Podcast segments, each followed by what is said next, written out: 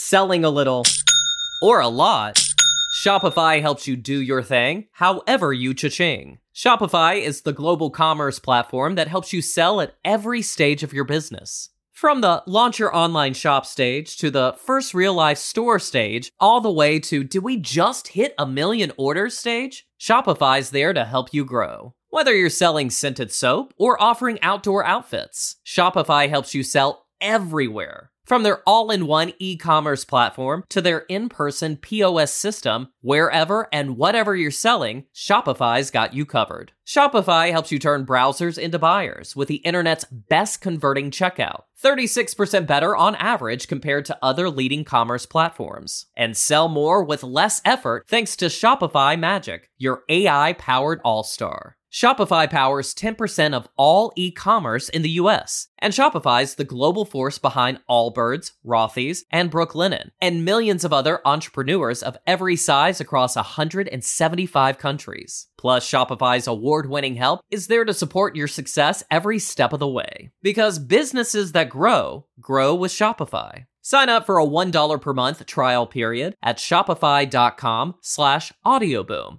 all lowercase. Go to shopify.com slash audioboom now to grow your business no matter what stage you're in. Shopify.com slash audioboom. Turns out my favorite cartoon villain was based on a man who was actually way creepier than the cartoon itself. Mm-hmm. He was one of the most mysterious men to ever roam the streets of Russia. I mean, there were even rumors that this guy could communicate telepathically with animals, even that he had magical healing powers and that he couldn't be killed. Some even say he's responsible for the collapse of the Russian monarchy. Give it up for Rasputin, that song you're all dancing to on TikTok. Paul, you look just like him, you scary ass. Rasputin. I know, I know. I didn't even know this guy was real either. I thought it was just a cartoon and then a little funky dance on TikTok. Nay, nay, I was wrong.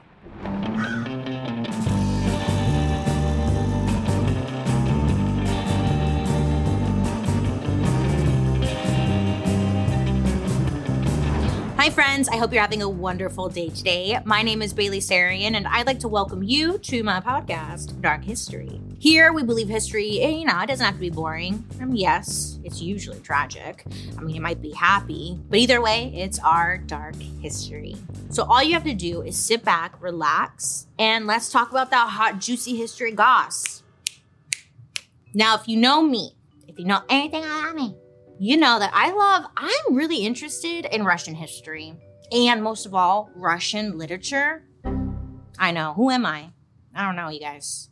The end. Thank you for coming to this episode.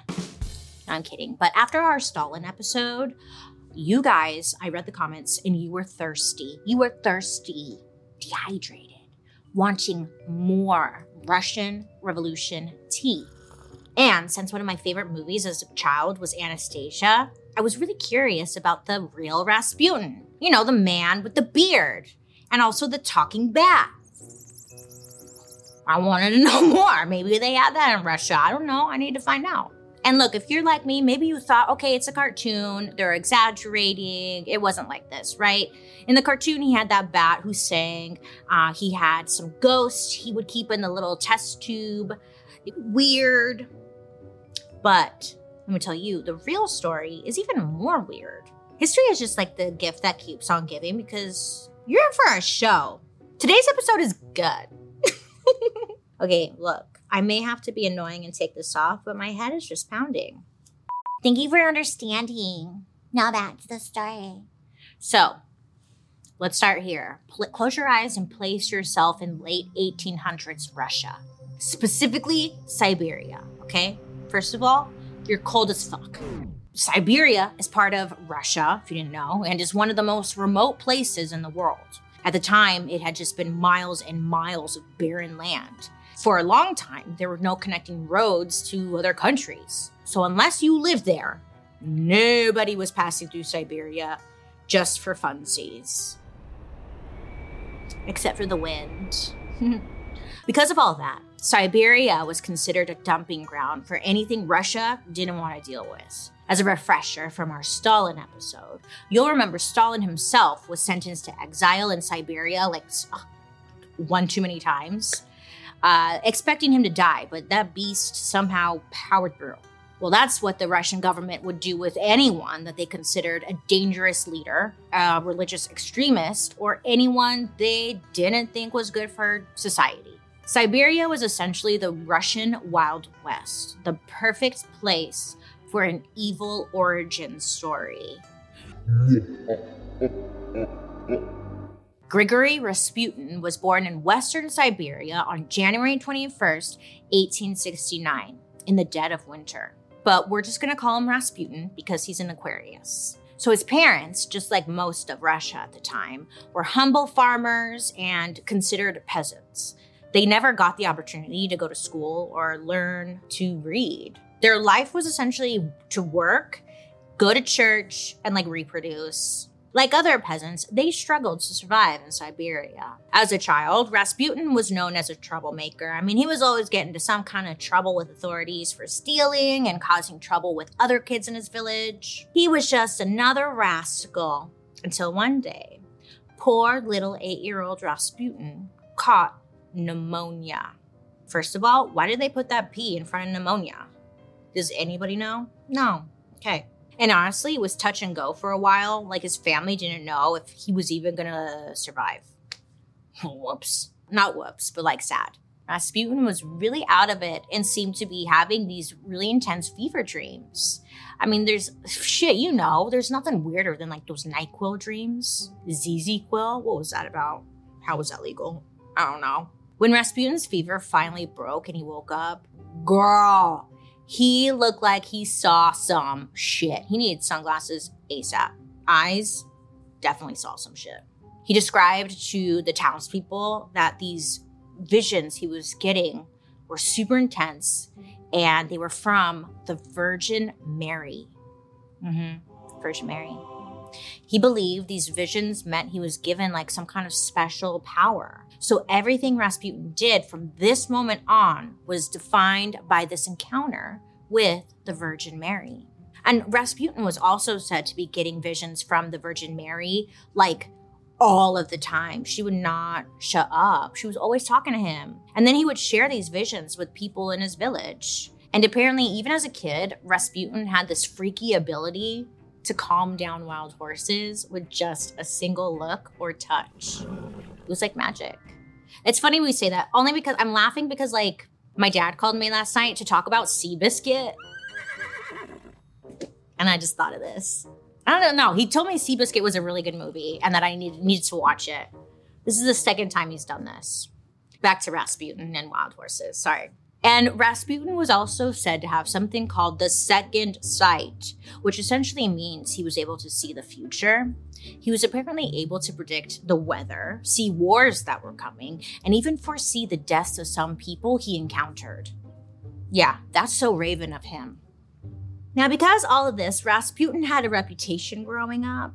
Some people thought like he was holy and had a divine gift.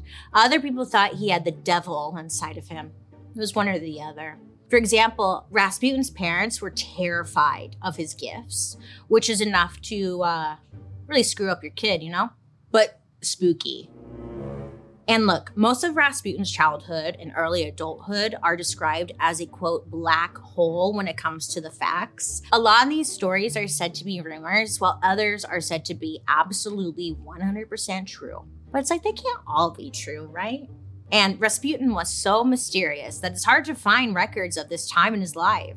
So these are like the most popular stories surrounding him. He was always drinking, stealing horses, and causing chaos within the village. I mean, he was always in trouble with the law at some point. By the time he was 15, Rasputin had already been to jail several times. I know, uh, teenagers. And he was said to have just a rude attitude about him. Like he felt better than anyone else. And, like, you know, the laws didn't apply to him. He's got the Virgin Mary on his side. Laws don't apply. But then something happened that, like, changed Rasputin forever. See, as a young man into his teenage years, Rasputin suffered from bedwetting. And it was really ruining his life. Well, one day he prays to make this problem go away. He's like, please, Dutchy, I'll do anything. And guess what? The Lord hears him, and his whole life is about to change.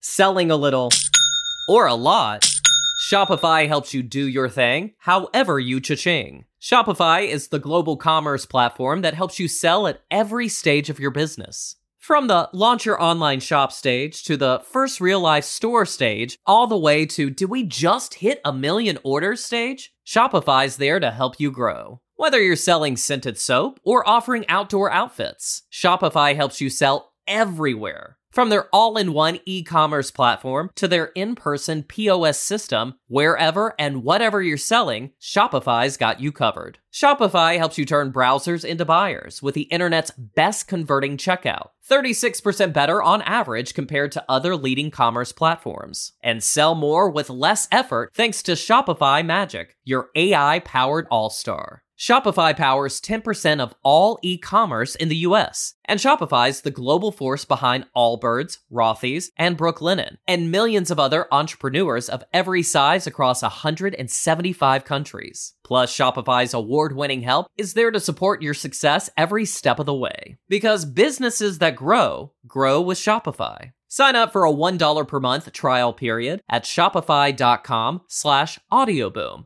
all lowercase. Go to shopify.com slash audioboom now to grow your business no matter what stage you're in. Shopify.com slash audioboom. Waiting on a tax return? Hopefully it ends up in your hands. Fraudulent tax returns due to identity theft increased by 30% in 2023. If you're in a bind this tax season, LifeLock can help. Our US-based restoration specialists are experts dedicated to helping solve your identity theft issues and all LifeLock plans are backed by the Million Dollar Protection Package. So we'll reimburse you up to the limits of your plan if you lose money due to identity theft.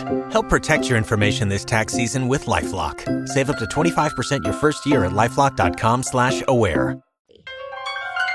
Okay, so bedwetting, he's praying to the Lord.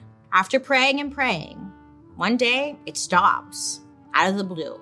Boof. Well, yeah, because he grows up. Usually once they hit pu- puberty, that's when the bedwetting stops. Has something to do with the hormones. But look, this turns his whole life around because no longer is he a bedwetter. Thank God, right? Not being a bedwetter completely changes his personality. Rasputin, the guy who loved to drink and get blacked out, suddenly he was too good. He didn't want to drink or even touch wine or beer. He stopped sealing. Great. And then on top of that, he falls in love. In 1886, at the age of 18, Rasputin meets a woman named Praskovia. Praskovia was 21 years old, and the funniest part of all, at 21 years old, she was considered a spinster. Yeah, she was considered a spinster because she was like a peasant girl, and usually they're married off when they're teenagers. So the fact that she was a peasant girl and the fact that she was not married, spinster. Other than that, not much is known about her. But unlike Rasputin, she had a really good reputation. She was known as kind, loyal, and submissive. And when she got the proposal from Rasputin, she was probably just happy to have the security of marriage. So the two of them get married and move in with his parents. Ah, fun. That's what you did back then, you know? He ended up having a shit ton of kids with Praskovia, but only three ended up living to adulthood. So throughout his life, he continued having these visions, these these um, mysterious powers, but his personal life was always such a hot mess. So when Rasputin is about 28 years old, at this point he's six foot four inches tall, slender man with these huge, broad shoulders. And according to historians, he was known for being extremely strong physically. Uh, I know he sounds kind of hot. But then when you see a picture of him, you're like, oh my God, what the? No offense. It's just you were ugly.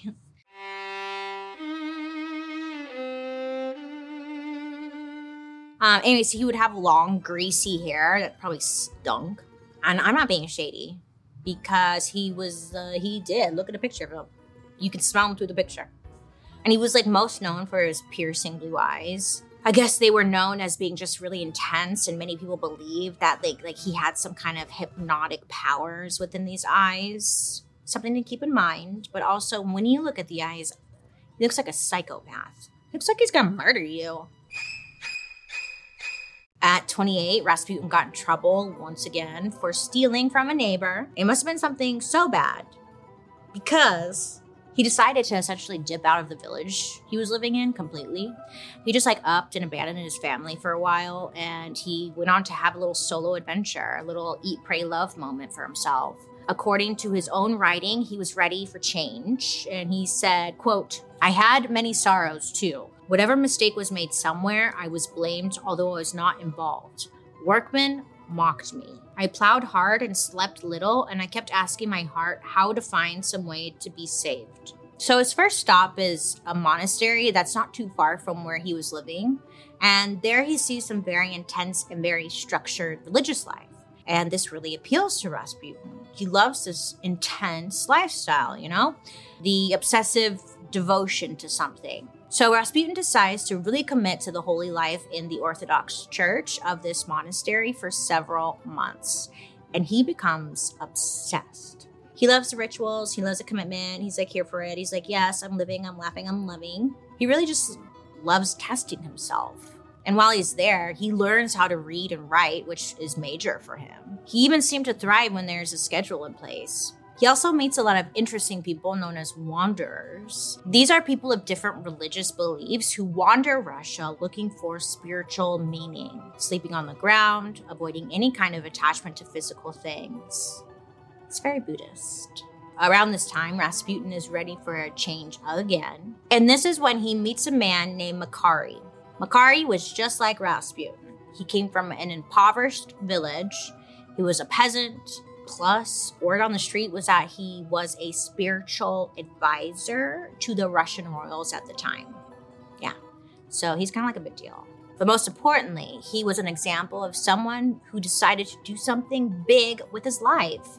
So he doesn't end up like everyone else. So Rasputin learns a lot from Makari. He becomes a student of his for a while, but he was starting to get like real sick of those monks he was living with. I guess they were annoying. Remember, Rasputin like really hated authority and being told what to do.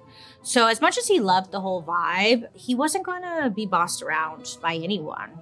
It was time for him to be the boss. So it's at this point that Rasputin decides to become one of those wanderers and just do his own thing. So he sort of just like wanders or like walks all around Russia, just like testing his limits, living off the land, sleeping on the ground, and learning from God. And Rasputin didn't have any money or anything. He didn't have like a trust fund to fall back on. He was literally just a nobody. And wanderers like Rasputin would just depend on the charity of churches and monasteries they passed and any other wanderers they came across on his journey. It's even been said that his trips took him as far as Greece, which is almost like 4,000 miles away. I mean, what's he doing? Why is he walking 4,000 miles? But the whole point of this journey, for Rasputin at least, was just to test himself. It was said that Rasputin would purposely not bathe for months at a time. He would starve himself, basically only eating enough to stay alive, essentially figuring out the limits of his physical body, believing that the struggle of it all was bringing him closer to God. I mean, he got pretty extreme. He shackled metal chains to his ankles, you know, so they could act like ankle weights. And then plus, it would make it really really hard to walk. But he must have had some sick calves, right? That's what I thought. Okay, so there's also this wild story out there about something that happened on his journey. So I guess he would stand in marshes, you know, like those wet, grassy, almost swamp like areas. And he would just stand there and he would stretch out his bare arms. He would do this, I guess, to let the mosquitoes go to town on him and just bite him up. Just drinking up his blood for like hours and hours. Rasputin would also test himself sexually. he would do this by, quote, not touching his body for months at a time. Hmm, okay, sure, buddy. There was a period of time on his journey where he was basically refusing himself every pleasure or nice thing you could think of. He wore some rag like clothing for years. He was just on a journey for the truth, just trying to find himself, I guess, like a gap year on a really low budget. By now, Rasputin is, we could say, a pretty eccentric guy, but he's about to take it up a notch because this is when he meets the Clisties. Uh. Now, if you had any type of like unusual religion or were any kind of social rebel, you were cast out into Siberia, remember? And you would usually come across people like Rasputin, who were like on their own wandering journey. But the Clisties, girl, they were different. Selling a little or a lot, Shopify helps you do your thing however you cha-ching. Shopify is the global commerce platform that helps you sell at every stage of your business. From the launch your online shop stage to the first real life store stage, all the way to did we just hit a million orders stage? Shopify's there to help you grow. Whether you're selling scented soap or offering outdoor outfits, Shopify helps you sell everywhere. From their all in one e commerce platform to their in person POS system, wherever and whatever you're selling, Shopify's got you covered. Shopify helps you turn browsers into buyers with the internet's best converting checkout, 36% better on average compared to other leading commerce platforms. And sell more with less effort thanks to Shopify Magic, your AI powered all star. Shopify powers 10% of all e-commerce in the US, and Shopify's the global force behind Allbirds, Rothy's, and Brooklinen, and millions of other entrepreneurs of every size across 175 countries. Plus, Shopify's award-winning help is there to support your success every step of the way. Because businesses that grow, grow with Shopify. Sign up for a $1 per month trial period at shopify.com slash audioboom, all lowercase. Go to shopify.com slash audioboom now to grow your business no matter what stage you're in. Shopify.com slash audioboom. With LinkedIn Jobs, we tap into a network of more than a billion professionals to help you find quality professionals quickly and easily for any role you need. Marketing wizards? Found them. Software engineers? Found. That project manager I could never seem to hire? And found. LinkedIn Jobs quickly matches your roles with candidates with the right skills and experience. In fact, 86% of small businesses get a qualified candidate within 24 hours. Post your first job for free and get started at linkedin.com slash spoken. That's linkedin.com slash spoken. Terms and conditions apply. Dot com. First of all, the Clisties were known as an anti church religious sect. They were actually considered outlaws of the Orthodox Church. And instead of meeting at like a church, they would meet in underground crypts and hardcore. And they didn't believe in having priests. Instead, they had self appointed leaders and they had their very own type of religion. A, shall we say, interesting take on Orthodox religion. It honestly gives more cult, but I don't know if cult was invented yet, so maybe they were the ones who actually invented cults. This might be the first cult, I don't know. The Clisties were known for absolutely wild gatherings. It was not your typical youth group. Mm-mm, no. The Clisties would pray for hours and hours, and then they would start to dance around and kind of hype themselves up, get real Tammy Faye Bakker with it, and then things would like just take a turn. They would start turning in circles over and over and over again until they got so dizzy they would fall over. And they would repeat this again and again because it would make them feel drunk. And this actually had a name. Doing this spinning act was called spiritual beer because they were drunk on the Holy Spirit. Mm-hmm, praise God. And then the real fun would start. So after you've done the praying and the dancing, uh, spiritual beer exercise, that's when it was time for the orgy. Of course. Duh. Apparently, the members of this church would rip off their clothes and just start going to town on each other in that crypt. Hot, but it must have been so stinky because these people did not shower. no. They would do this on purpose because to them, committing a carnal sin, like a huge ass orgy, would be such a bad sin that the repentance process would be really intense. And repenting that hard would bring you closer to God. They're like, I'm only doing this for God, don't judge me. Uh. The practice was called sinning to drive out sin. Like extreme sin would make you extremely close to God. So Rasputin probably loved this concept because it was like truly embodied who he was. It was naughty. It was an anti-leadership. It broke all of the rules. Honestly, it was a feral behavior. But at the end of the day, you were still like a godly person afterwards. So he made this his core doctrine. It's believed that for the next two or three years, while Rasputin was on this wandering journey, he was practicing with the Clisties a lot. Um, I guess like all those orgies, they just weren't doing it for him. And at some point, Rasputin like missed home. So he decided to pack up his things and head back to his village to see his loving wife and children. Because yeah, he was still married. She didn't need to know what he was up to though, you know? So when he got back to the village, Everyone had noticed that something was different. Like he was not the same Rasputin that left. There was an intense darkness that was surrounding him. And rumors that he had fallen in with the Clisties had reached his village. So people were talking. Everyone thought of the Clisties as like a dark anti church cult that was very into pagan rituals. And honestly, well, they weren't really wrong. His own daughter, Maria, grew up and wrote about his involvement with the Clisties, changed her father forever. She said that he definitely attended several ceremonies of theirs, and he was even caught preaching their doctrines a few times. Oh shit. And she wrote it all in a book. Not just one, but three different books. Just a little FYI, my birthday is in November, which is coming up here really soon, and I wouldn't mind those three books. If you want to give me something, just let me know.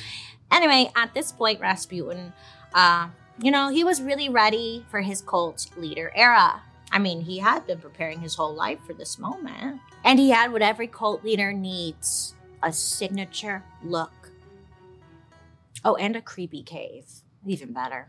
Raspy over here, he dug his own chapel out from under the stables at his family home. Yeah, he wanted to create like a spooky little meeting place. It's like weird, but okay.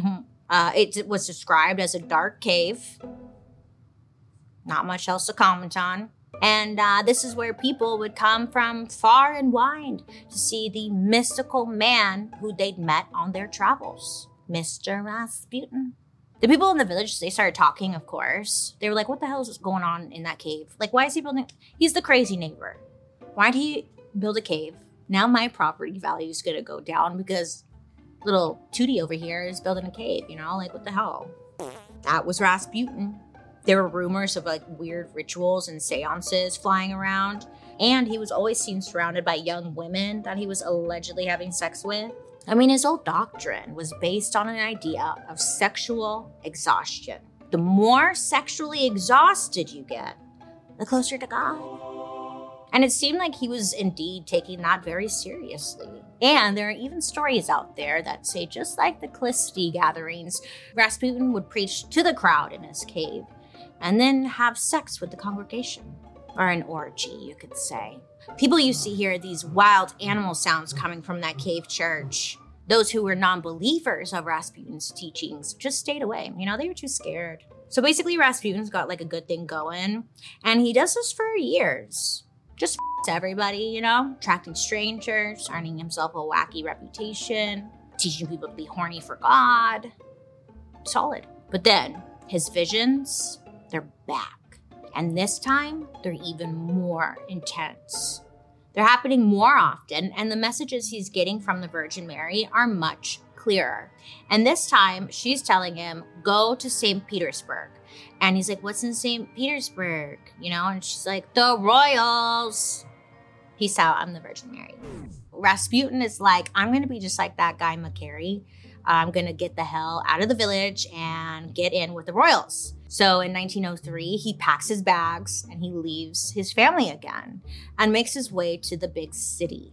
And Russia at the time was the perfect environment for Rasputin because, first, um, at this time, society was very sexually open, which is weird to think, right? There were ads in the paper for cures to STDs, and they put it all out there. So Rasputin's sexual reputation probably wasn't even a huge deal. And most importantly, Russia at the time was very into the occult, especially the wealthy and powerful. They had way too much time and money on their hands. They just got into whatever they wanted, you know?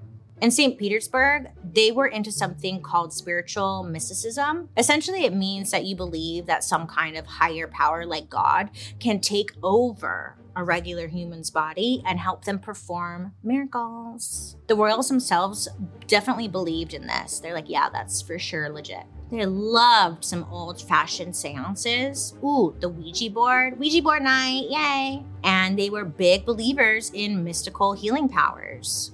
fun? Maybe. Now, Rasputin didn't just get to St. Petersburg and like walk straight into the palace. No.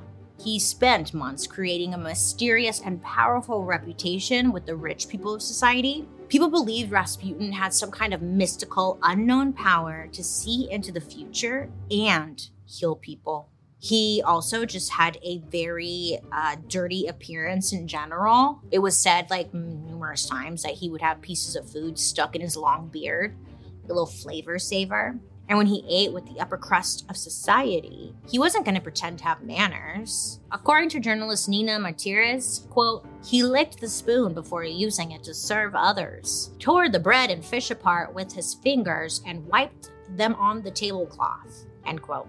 He didn't care if he was eating on the finest of china around the richest of people. He was marching to the beat of his own drum. He's a free spirit. And let's be honest, he got off on being nonconformist. So I guess Rasputin was known for treating everyone the same, which is like, he doesn't sound that bad. I mean, even to the point of it like being offensive, though, royal or peasant, he would call you by your first name, you know, which is like kind of scary back then. Who's a daredevil? He didn't care about society ranks or like who had the most money or who was the most important. He was there to just and like get in with the rich people, you know? Oh no. And he was said to be very direct with people, just staring at them with those intense, spooky ass looking eyes, man. He looks like, you know, when you go on a roller coaster and like, whoa. You know, the way we're talking about Rasputin here makes him sound not that bad. Anyone else? Okay. He was also well known for his hot, political takes.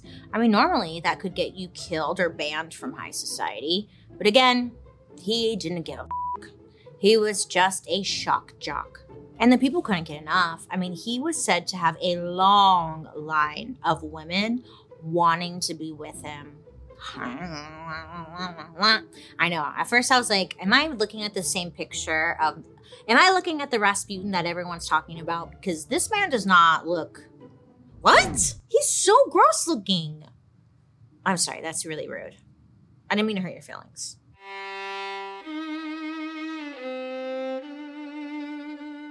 I mean, his female fans would kiss his dirty, freshly licked fingers at the dinner table. They would fight over like who would get to eat his leftovers. It is a lot. Pretty soon, people just stopped calling him Rasputin. They started calling him the Saint. Ah. Now, just to paint the picture about what it was like in St. Petersburg at this time, let's talk about who's in power. For hundreds and hundreds of years before Rasputin was even born, Russia had been ruled monarchy style by a czar. Now, this is essentially a king. And ever since 1613, the Tsar of Russia had come from one family. That family is called the Romanov family. And the Romanovs were, they were it, bitch. They were the fucking shit. Uh, like they were in charge of Russia, which is huge. I mean, the largest country in the world. Hello. And by the time Rasputin makes his way to the big city, they literally already been in power for 300 years. But little did everyone know that one horny little dirtbag was about to rock their world and change everything. Selling a little or a lot. Shopify helps you do your thing, however you cha-ching. Shopify is the global commerce platform that helps you sell at every stage of your business. From the launch your online shop stage to the first real life store stage, all the way to do we just hit a million orders stage? Shopify's there to help you grow. Whether you're selling scented soap or offering outdoor outfits, Shopify helps you sell everywhere. From their all in one e commerce platform to their in person POS system, wherever and whatever you're selling, Shopify's got you covered. Shopify helps you turn browsers into buyers with the internet's best converting checkout, 36% better on average compared to other leading commerce platforms. And sell more with less effort thanks to Shopify Magic, your AI powered all star. Shopify powers 10% of all e commerce in the US, and Shopify's the global force behind Allbirds, Rothy's, and Brooklinen, and millions of other entrepreneurs of every size across 175 countries. Plus, Shopify's award winning help is there to support your success every step of the way. Because businesses that grow, grow with Shopify. Sign up for a $1 per month trial period at shopify.com slash audioboom, all lowercase. Go to shopify.com slash audioboom now to grow your business no matter what stage you're in. Shopify.com slash audioboom. With LinkedIn Jobs, we tap into a network of more than a billion professionals to help you find quality professionals quickly and easily for any role you need. Marketing wizards? Found them. Software engineers? Found. That project manager I could never seem to hire? And found. LinkedIn Jobs quickly matches your roles with candidates with the right skills and experience. In fact, 86% of small businesses get a qualified candidate within 24 hours. Post your first job for free and get started at linkedin.com slash spoken. That's linkedin.com slash spoken. Terms and conditions apply. Free and use code 50darkhistory for 50% off plus free shipping. HelloFresh, America's number one meal kit. So, it's the year 1894, and 26 year old Nicholas II is on the Russian throne, being a czar, you know, just popping his, popping his pussy like whatever. His wife, aka the Tsarina, is a German princess named Alexandra. Fun fact, she's also, she's actually Queen Victoria's granddaughter. Yeah, I know. Small world. It's fucking creepy. Everything's inbred. Anyway, Nicholas and Alexandra, they start to feel some pressure because they have four daughters, but no sons. This is not a good luck at all because at this time, the only way to ensure the Romanov legacy would continue was to have an official heir, a son. Because girls ain't shit, they don't count. Get out of here. I guess every time Alexandra got pregnant, this would be like, yes, this is it. I feel like this one's gonna have be a boy. It's gonna have a penis. And then like, whoops, it wasn't. And apparently, every time Alexandra had a daughter, her anxiety was just getting worse and worse. She ends up seeking medical help uh, because she just can't like handle the pressure that is on her and her husband. It's too much. But finally, on August 12th, 1904, Nicholas and Alexandra have a son, Alexei Romanov. I know, I know. That's not the right song, but it's the only one I know. So, Tsarina Alexandra gives birth to a boy. The crowd is going wild. Everyone's relieved. Thank God. Russia had a guaranteed legacy at this point. But then the Tsar and Tsarina discover that their son, Alexei, had a rare condition called hemophilia which means that his blood couldn't clot. So basically, if you get a paper cut, you could bleed out. And like, not a great thing, right? For anyone to have, but especially not for the Prince of Russia, who everyone is counting on to lead the freaking country one day. Hello? Now, Alexandra in particular was devastated because it turns out this condition came from her side of the family. So everyone's like, mm-hmm. It also killed her uncle, her nephew, and even her own brother.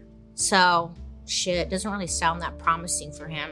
And she really felt like this condition was a death sentence for her son. I mean, it pretty much was. Nicholas and Alexandra privately consult with doctors to see what they can do, but none of them can do anything to help baby Alexei. At this point, the family wants some privacy from the public.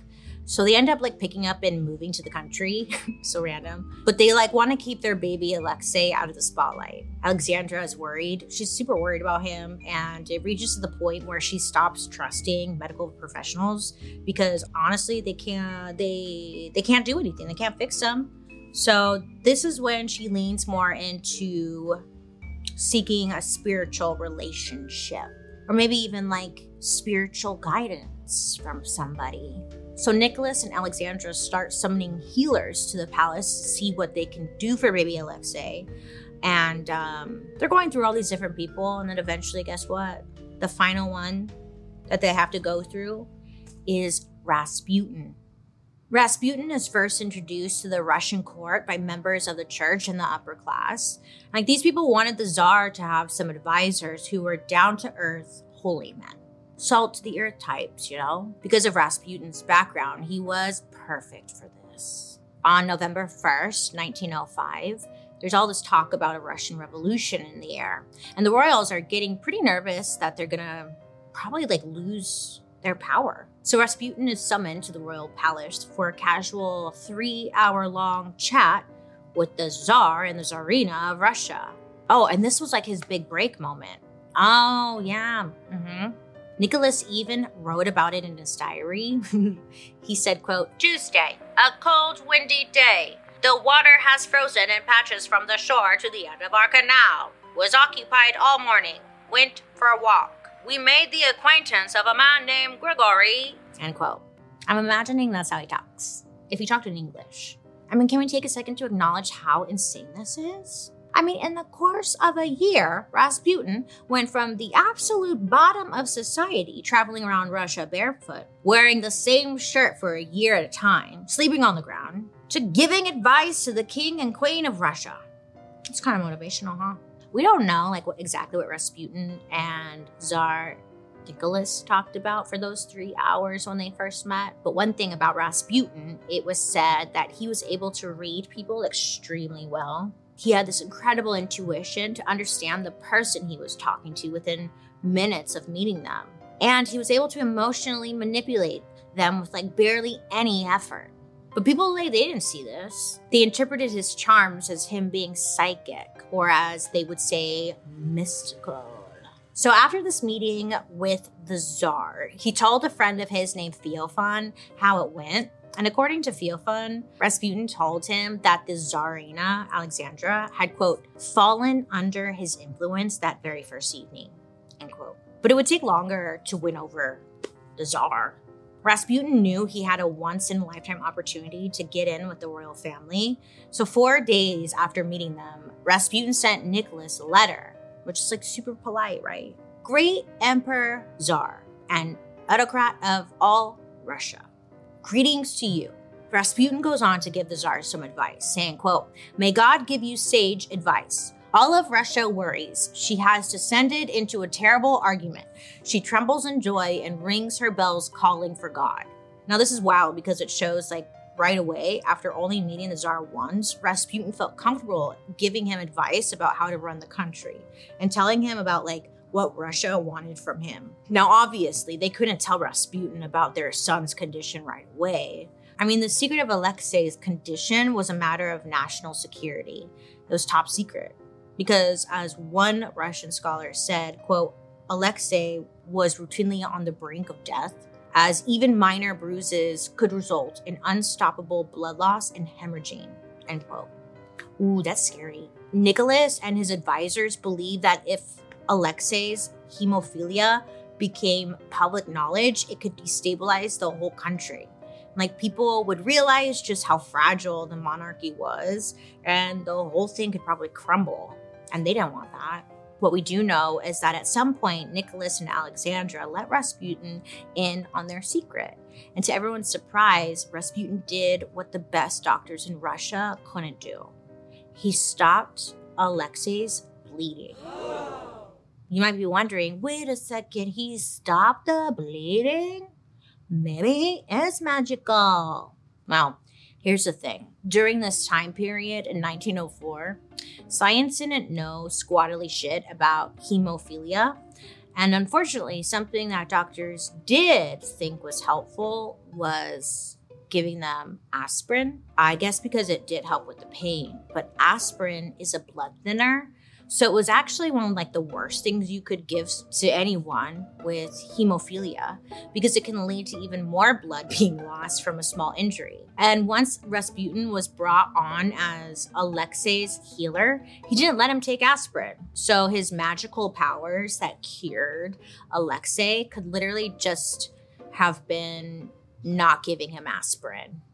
Either way, Alexandra was over the freaking moon. She was like, oh my God, this is the shit just like that. Oh my god, maybe we saved. Yay. She didn't just like see Rasputin as a healer, but as her son's savior. I mean, naturally, Rasputin becomes one of her favorite people and closest confidants. But the thing is, most of Russia didn't know that Rasputin actually saved like baby Alexei's life. And when they looked at it from afar, you know, seeing Rasputin randomly with the family, it was just like a really odd look. So rumors started to spread naturally that like an affair was happening between Rasputin and Alexandra.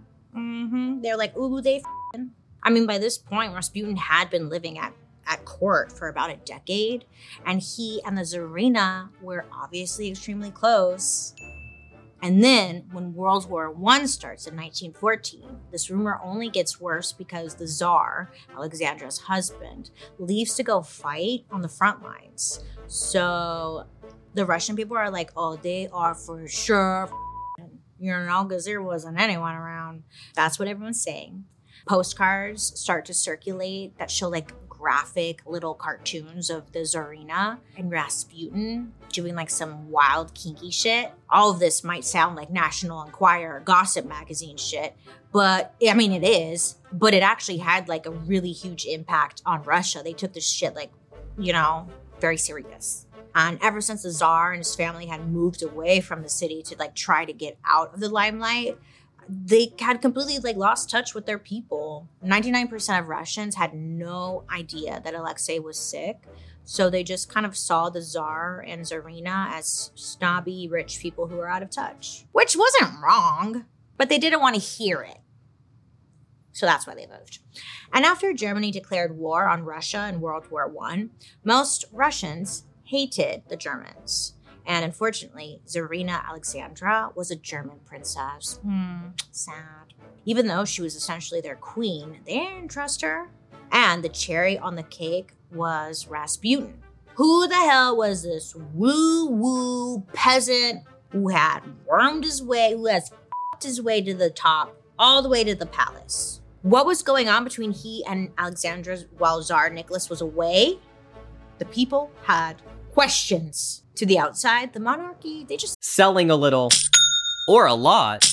Shopify helps you do your thing, however you cha-ching. Shopify is the global commerce platform that helps you sell at every stage of your business. From the launch your online shop stage to the first real life store stage, all the way to do we just hit a million orders stage? Shopify's there to help you grow. Whether you're selling scented soap or offering outdoor outfits, Shopify helps you sell everywhere. From their all in one e commerce platform to their in person POS system, wherever and whatever you're selling, Shopify's got you covered. Shopify helps you turn browsers into buyers with the internet's best converting checkout, 36% better on average compared to other leading commerce platforms. And sell more with less effort thanks to Shopify Magic, your AI powered all star. Shopify powers 10% of all e-commerce in the US, and Shopify's the global force behind Allbirds, Rothy's, and Brooklinen, and millions of other entrepreneurs of every size across 175 countries. Plus, Shopify's award-winning help is there to support your success every step of the way. Because businesses that grow, grow with Shopify. Sign up for a $1 per month trial period at shopify.com slash audioboom, all lowercase.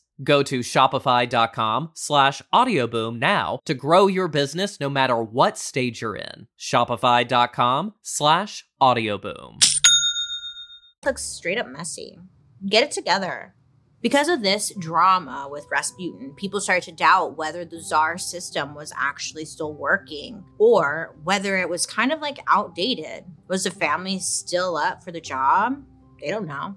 I'm not going to get into like the whole politics of it all because we did cover some of the Russian Revolution in our Stalin episode, but also it's just a lot, you know, it's a long story. But long story short, a revolution is a brewing. And the czar is like super busy fighting in World War One that he doesn't even notice. And the Tsarina is too busy taking care of baby Alexei and having tea with Rasputin. She's too busy sucking his titty that she doesn't even care either. And anyone who's anyone knows if the czar and Tsarina need to make a decision, they're going to run it by Rasputin. He was giving advice on everything related to the government. And it started to piss a lot of people off who had spent some serious time and money to get the attention of the Tsar and Tsarina themselves. They're like, how this guy, everyone's jealous, everyone's mad, everyone's pissed. Meanwhile, Rasputin had a pretty bad reputation outside the palace for basically being a sex offender. Yeah, so pretty legit reason. I mean, remember that whole like, uh, you need to be sexually exhausted to find God? Well, it seems like he talked the talk and he also like walked the walk but not always consensually, allegedly. And according to urban legend, this made him many, many enemies, and these enemies would ultimately cost him his life. I mean, good though. Like, if he rapes people, then fuck you. One woman tried to kill Rasputin, allegedly, to get back at him for assaulting her. In 1914, Kionia Guseva, uh, she was working as a sex worker. I guess she had like straight up attacked Rasputin. She stabbed him in the gut with a dagger. Mm-hmm. As one does. Eyewitnesses say that they saw Rasputin's guts fall out of his stomach while Kiona shouted, quote, I've killed the Antichrist. I mean, she thought she killed him. I mean, Rasputin thought she killed him. Everyone thought he was dead. But somehow, just like, I don't know, like a zombie, he just like got up and recovered. I think this must be where the rumors that Rasputin was immortal come from, because who survives their guts falling out of their their body? Oh my god, even in the cartoon Anastasia, there's a scene where like his guts fall out. Ew, that movie's so gross and accurate. Wow. So Rasputin is like this unkillable demon. And most of this legend actually comes from the second assassination attempt that Rasputin faced. I'm gonna go home and watch Anastasia and probably like cry because he was so scary. Rasputin in that movie was so scary. His skin melted off and stuff. Come on. And it was all real. Fuck. According to urban legend, a man named Yusupov tried to kill Rasputin in 1916. The story goes that Yusupov invited Rasputin to his palace for dinner and like served him a platter of cakes and wine. All of it was apparently laced with poison, like cyanide to be specific. So Rasputin comes over and according to Yusupov's memoirs, he starts gorging himself on the poisoned food.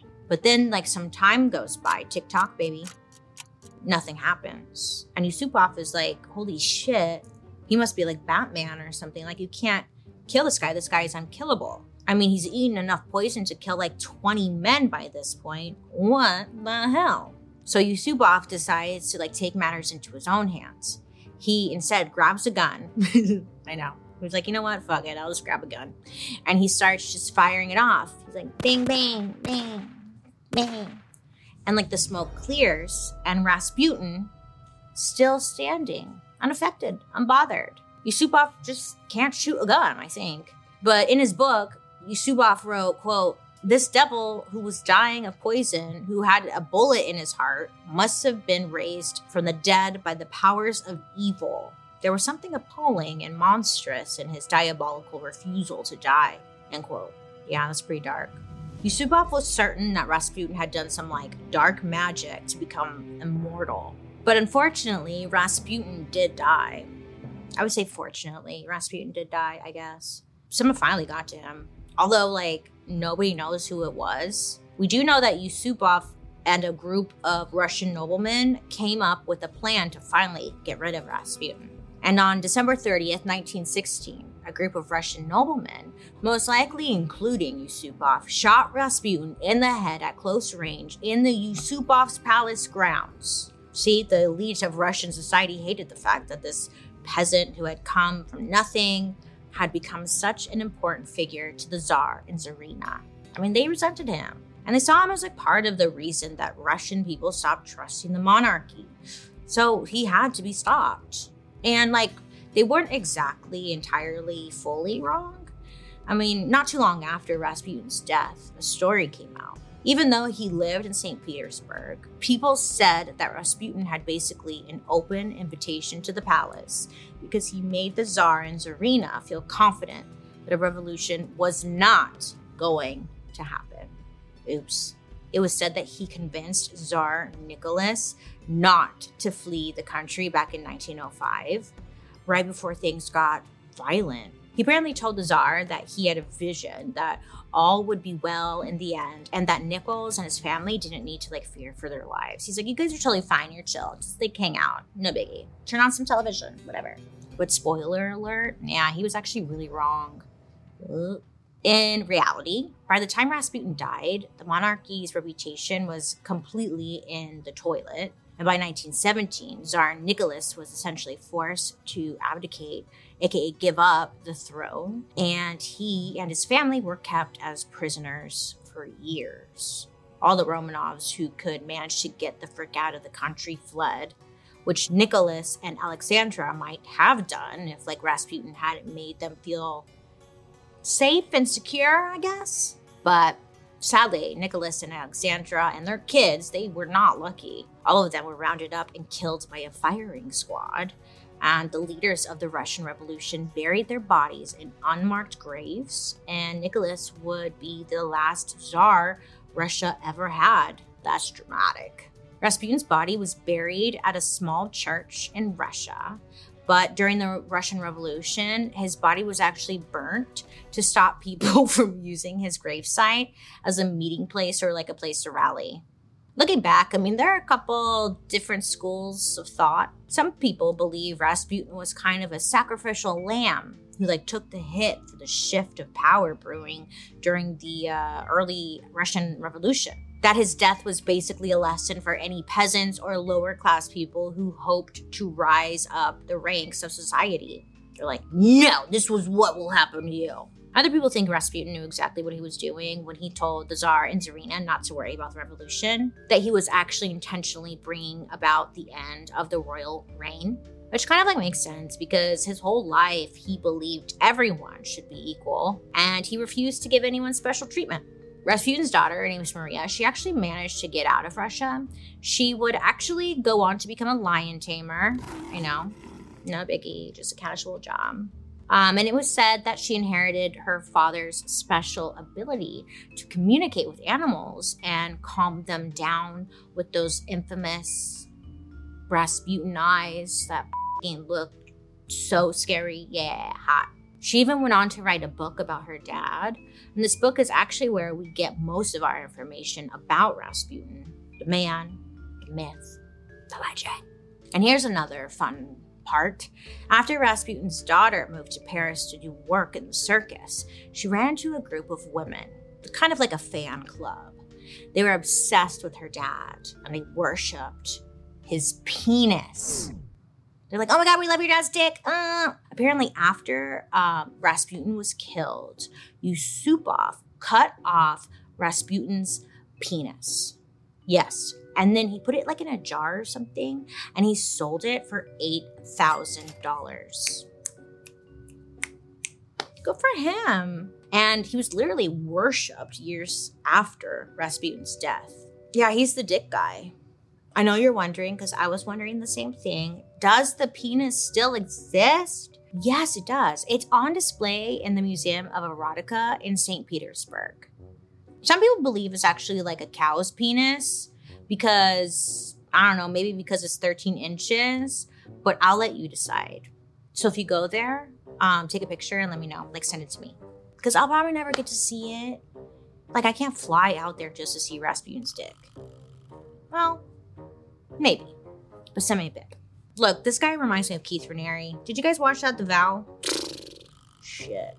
This is Keith Raniere. He was having sex with everyone and he stunk with the long hair. Ugh. Well, thanks for listening. Next week, we'll be concluding our spooky season episodes with some of my personal favorite tales. These are stories that have shaped, changed, and morphed in society since the dawn of time.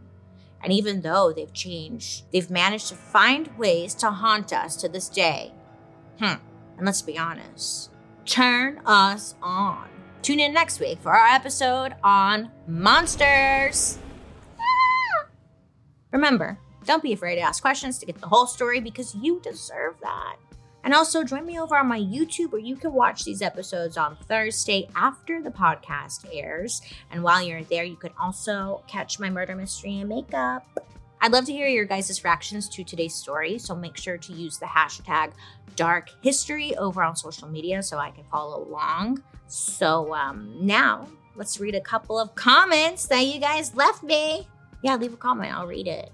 Hello. Destructor Cervantes 9377. He has a very important question for me. Hey, I was wondering what's your favorite oatmeal? I like apple cinnamon. Oh, no, no, no. You don't understand. Destructor, listen, I went through this period in my life where all I ate was oatmeal. Like I lived off of oatmeal. It was really all I could afford. Um, and brown sugar was my shit, and still to this day is my shit. Those little pre packets. I didn't like apple cinnamon. That's nasty. But thanks for asking, Destructor. Love ya. Tiffany Bowie 22631. Hey.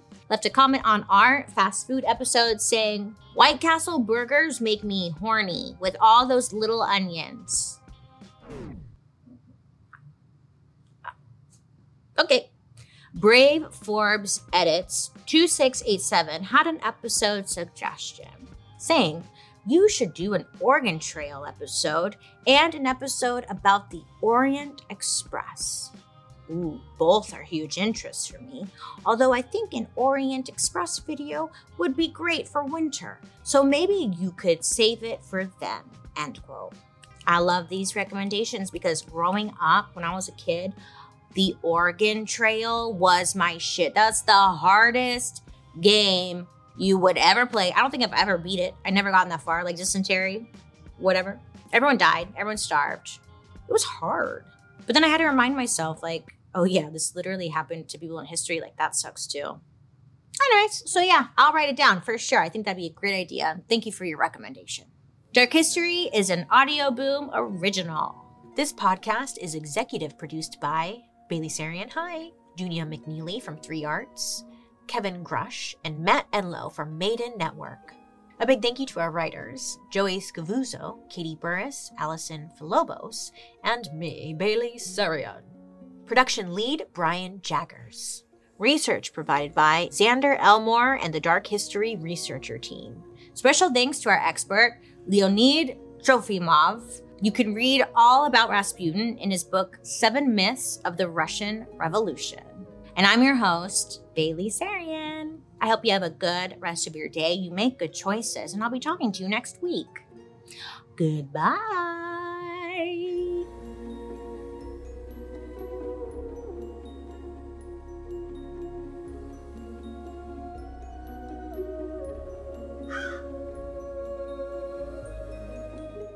Selling a little or a lot. Shopify helps you do your thing, however you cha-ching. Shopify is the global commerce platform that helps you sell at every stage of your business. From the launch your online shop stage to the first real life store stage, all the way to do we just hit a million orders stage? Shopify's there to help you grow. Whether you're selling scented soap or offering outdoor outfits, Shopify helps you sell everywhere. From their all in one e commerce platform to their in person POS system, wherever and whatever you're selling, Shopify's got you covered. Shopify helps you turn browsers into buyers with the internet's best converting checkout, 36% better on average compared to other leading commerce platforms. And sell more with less effort thanks to Shopify Magic, your AI powered all star. Shopify powers 10% of all e-commerce in the US, and Shopify's the global force behind Allbirds, Rothy's, and Brooklinen, and millions of other entrepreneurs of every size across 175 countries. Plus, Shopify's award-winning help is there to support your success every step of the way. Because businesses that grow, grow with Shopify. Sign up for a $1 per month trial period at shopify.com slash audioboom, all lowercase. Go to shopify.com slash audioboom now to grow your business no matter what stage you're in. Shopify.com slash audioboom.